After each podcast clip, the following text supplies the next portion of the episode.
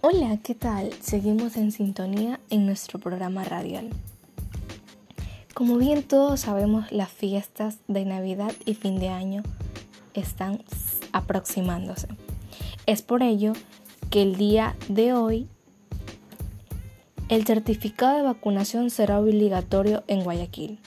¿Cómo es eso? Pues la medida entrará en vigencia desde el 22 de diciembre y se aplicará para los ingresos a espectáculos públicos y masivos y eventos en lugares cerrados.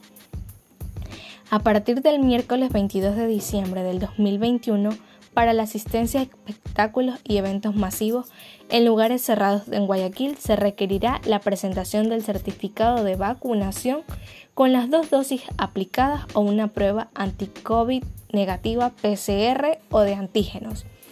Así fue lo que dispuso este 20 de diciembre el Comité de Operaciones de Emergencia COE Nacional. Así que mucho ojo, si van a salir, no olviden de llevar su certificado de vacunación. Hasta donde sabemos, la situación penitenciaria que ha transcurrido durante todo este año ha sido muy conflictiva. Es por ello que el gobierno realizará un censo de la población que está dentro de la penitenciaría. En 2022 se realizará el proceso en los 36 centros de privación de la libertad de todo el país.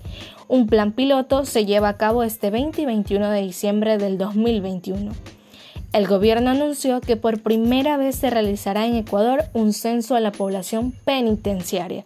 El objetivo de esta medida es obtener información sobre la situación social, demográfica, jurídica y familiar de las personas privadas de la libertad. El censo permitirá, según las autoridades, implementar acciones para alcanzar los objetivos del Plan Rescate Ecuador con relación a la atención de la situación carcelaria. El mundo dio un giro y es así que Chile también. Es por ello que el día 11 de diciembre se realizaron las elecciones para poder elegir al nuevo mandatario de la República Chilena. El señor Gabriel Boric fue el nuevo ganador y actualmente presidente electo. Boric es una de las personas más reconocidas no solo por su mandato que acaba de obtener, sino también por todo lo que ha hecho durante todo este tiempo. Es un activista y muy conocido porque está profundamente encaminado a ayudar a todas las personas de su país y es por ello que causó conmoción al momento de dar su primer discurso como presidente electo al empezar a hablar con una lengua no española, sino nativa de las regiones un poco desconocidas de Chile.